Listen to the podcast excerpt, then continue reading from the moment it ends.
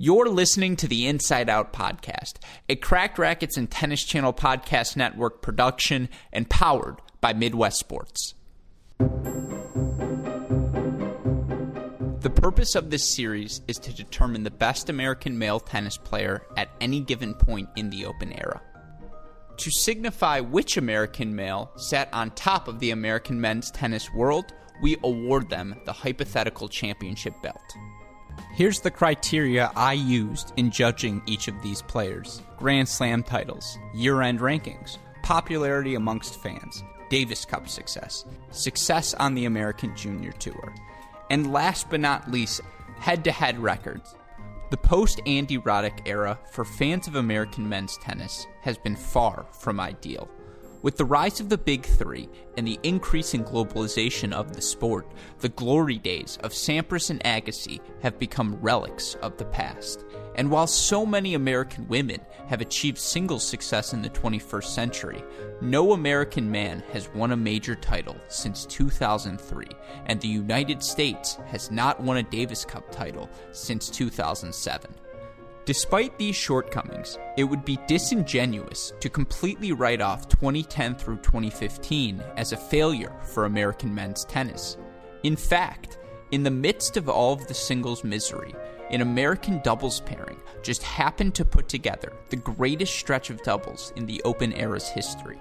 And though the majority of tennis fans value pro singles results above all else, the accomplishments, longevity, and lasting impact of Bob and Mike Bryan exceeded all of their peers and make them the next recipients of the belt.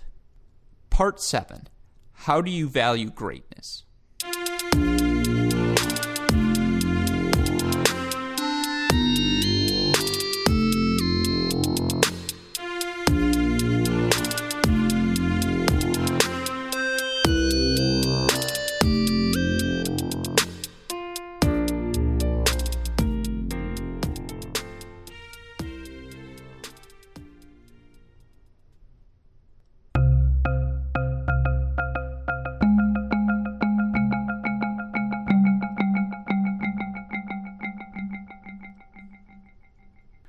Before getting too into the weeds about 2010's American men's tennis, let me provide you all with some context about both me and the creation of this series.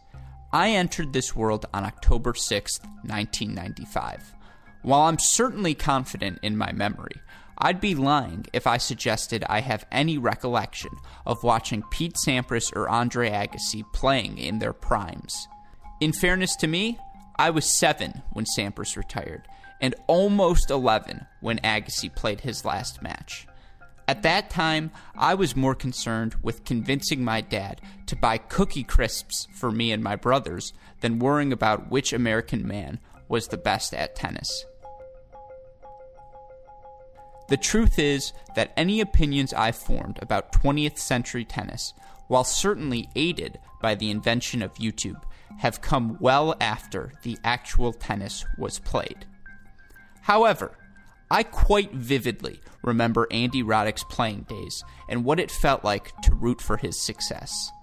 The backwards hat, the frosted tips, the visor, the joy of seeing him raise that US Open trophy and begging my mom to let me stay awake for the 2005 Australian Open semis. I also recall the frustration of watching a player clearly blessed with immense shoulder talent seem far more comfortable grinding behind the baseline, the heartbreak of the 2009 Wimbledon final, and the tears that followed. I don't know if it was solely because Andy and I were born in the same country, but I cannot deny that I felt an intrinsic connection to the ebbs and flows of his career. Regardless of his opponent, if Andy Roddick was on the court, I cheered for him to win. And while I may be wrong, I think all fans of American men's tennis felt the same way. After Roddick's career ended, things got tricky for both me and my fellow American men's tennis fans.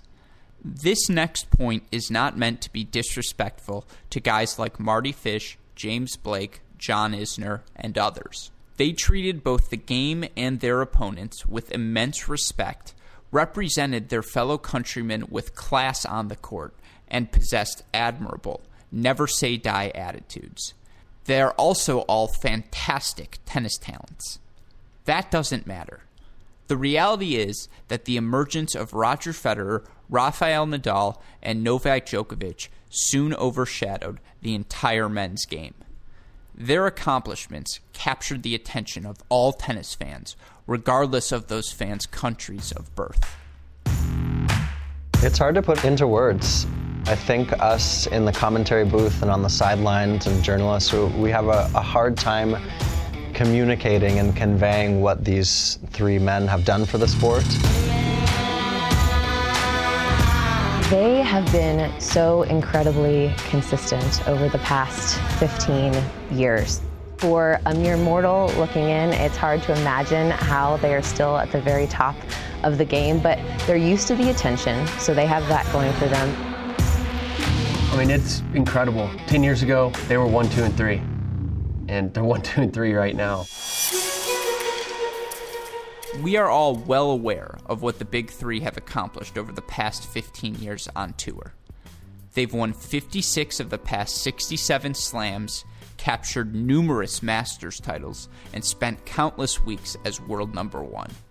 And yet, their significance to the sport extends far beyond their many on court accolades.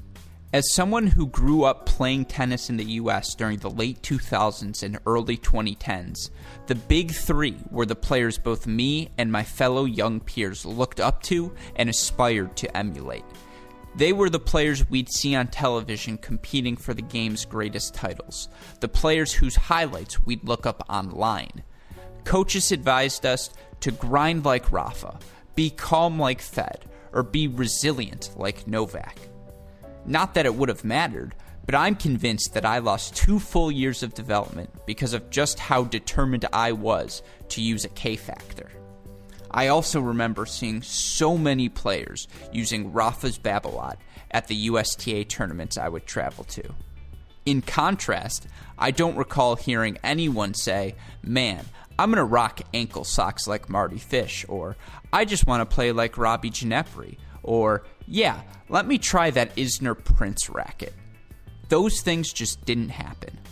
American tennis fans, young and old alike, wanted to model their games after and cheer for the sport's best athletes. And for the past 15 years in the men's game, those players were unequivocally Federer, Nadal, and Djokovic. For all of the reasons stated above, I honestly grew disillusioned with American men's tennis between 2010 and 2015. The results put forward by American men during these times certainly added to my discontent. Here's some perspective for you. During his 13 year career, Andy Roddick won 32 ATP titles and reached 52 tournament finals.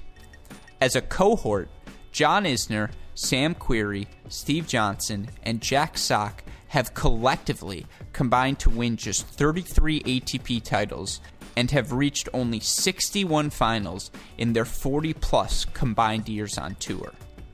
Additionally, it doesn't help that only eight American men have reached a Grand Slam singles quarterfinal since Roddick's win at the 03 Open. To make matters worse, just four men, Isner, Querrey, Ginepri, and Roddick, have reached a major semifinal, and only Roddick has reached a final during that same stretch of time.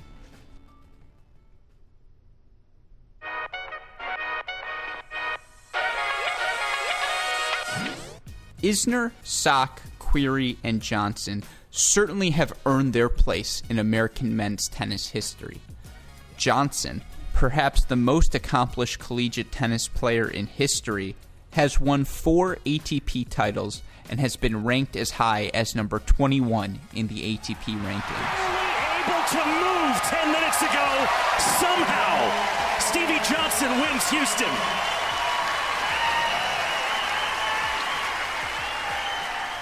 A fighter, a problem solver, a guy who maximizes his talent level.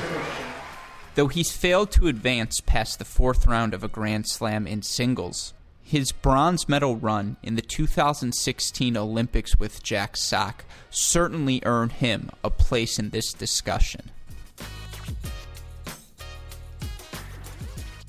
Though he first cracked the top 20 of the ATP singles rankings by the age of 23, Sam Querrey's career did not truly take off until the 2017 season when he reached the semifinals of Wimbledon and followed that up with a quarterfinal result at the U.S. Open. Uh, I mean, it's a really big deal for me. It's my first semifinal, and to beat beat Andy and to have it be at Wimbledon uh, was even a little more special. And um, you know, I just it was an incredible match. I, I'm just so happy right now. He ended his 2017 season with a 36 and 23 record and finished a career high number 13 in the singles rankings. Still, Querrey lacked the consistency year in, year out to be considered a recipient of the belt.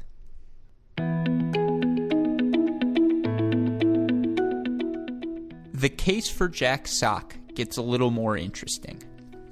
Paul Goldstein, Philip King, Donald Young, and Jack Sock. That's the list of guys who have won back to back Kalamazoo 18s titles.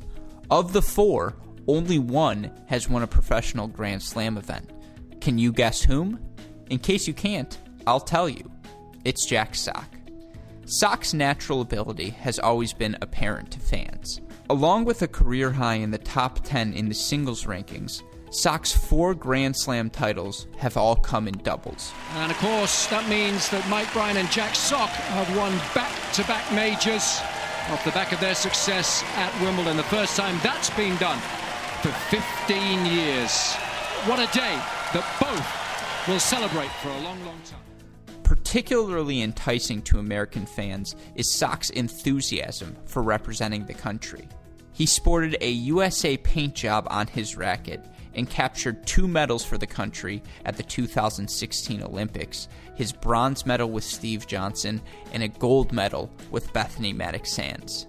Sock also joins Isner and Roddick as the only American men in this era to win an ATP Masters singles title.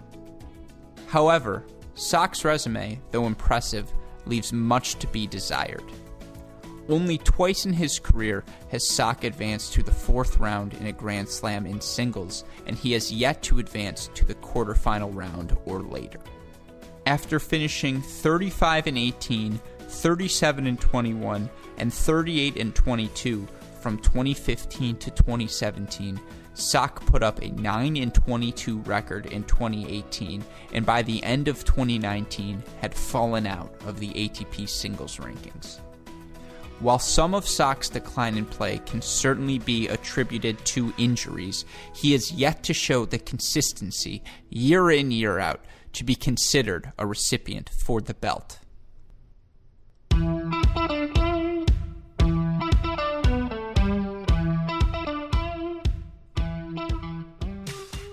That leaves John Isner, by far the most consistent American singles player of this era.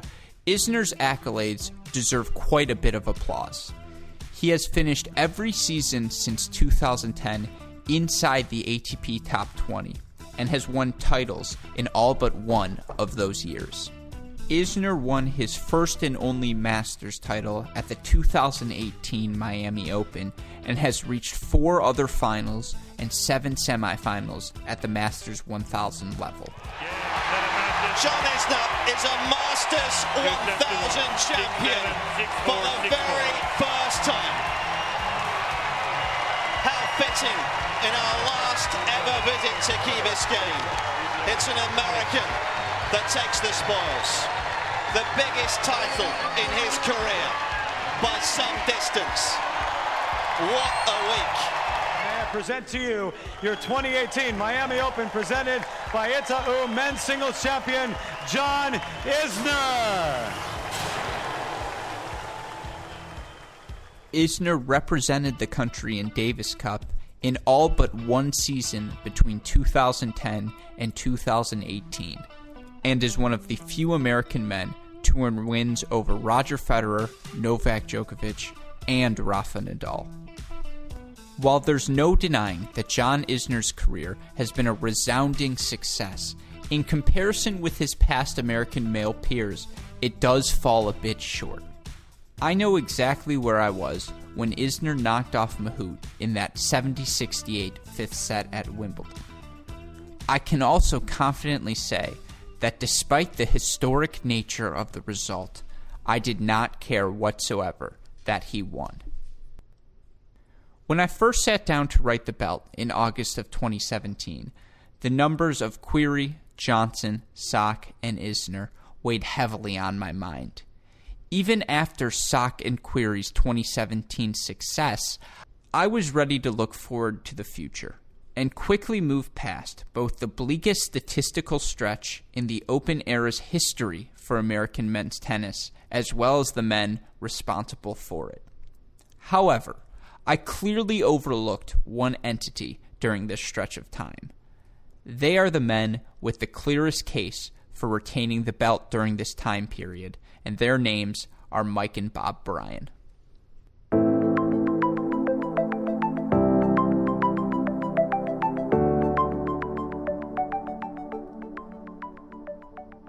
It's hard to imagine any player eclipsing the career accomplishments of Mike and Bob Bryan. Um, they're the greatest doubles team of all time. There's no question about it. You got identical twins, one righty, one lefty, good looking guys. Go out there to play a very exciting brand of tennis, an exciting brand of doubles. Together, the pairing has won 16 Grand Slams, the most of any duo in the Open era. They've also combined to win 39 Masters events, an Olympic gold medal, and four year end tour finals. They ended every season from 2009 through 2014 ranked number one in the world and finished number one 10 of 12 years from 2003 to 2014. Finals, and you finished number one in the world for the 10th time, 10 of the last 12 years. How important? Where do you put finishing number one versus other goals when you start a year? I mean, that's always number one. Uh, finishing on top at the end of the year is the biggest goal. Um, everything else in between just adds to that goal. Um, you, you have to be consistent to finish number one. You can't have any um, rough patches, any slumps. Um, every tournament you got to bring it, and uh, we did that last year. You know, even through some of our tough times, like the European season, I don't think we played our best, but we were getting points, we were getting results, and then we caught fire at the end of the year and, and kind of, you know, blew it wide open. But um, yeah, those trophies, those little sculptures, um, you get them at the ITF dinner in Paris. Um, it's a black tie event, and being up on stage with those little clay sculptures is uh, everything to us. So much. Perhaps more impressive, one member of the Bryan brothers has maintained a top 10 ATP doubles ranking since the 2001 season. They've won over 75% of their career matches, were a part of the 2007 U.S. Davis Cup championship winning team, and represented the country in Davis Cup in all but one year between 2004 and 2016. Throw in the seven titles Bob has won and the four titles Mike has won at the mixed doubles Grand Slams, and it's easy to understand why these twin brothers are considered not just the greatest doubles player in American tennis history, but the greatest in all of men's tennis history. It's also safe to say, above any other American men's player in this time period, the most recognizable face would be the one Mike and Bob share. For 20 years, the Bryans have set the standard for what it means to be the best doubles team in the world. Will fans ever value doubles as much as they do singles? My guess is no. Still, one cannot deny the impact, excellence, and longevity of the Bryan brothers. They exceeded even the highest of expectations and earned themselves the right to be called the best American men in tennis. Thank you.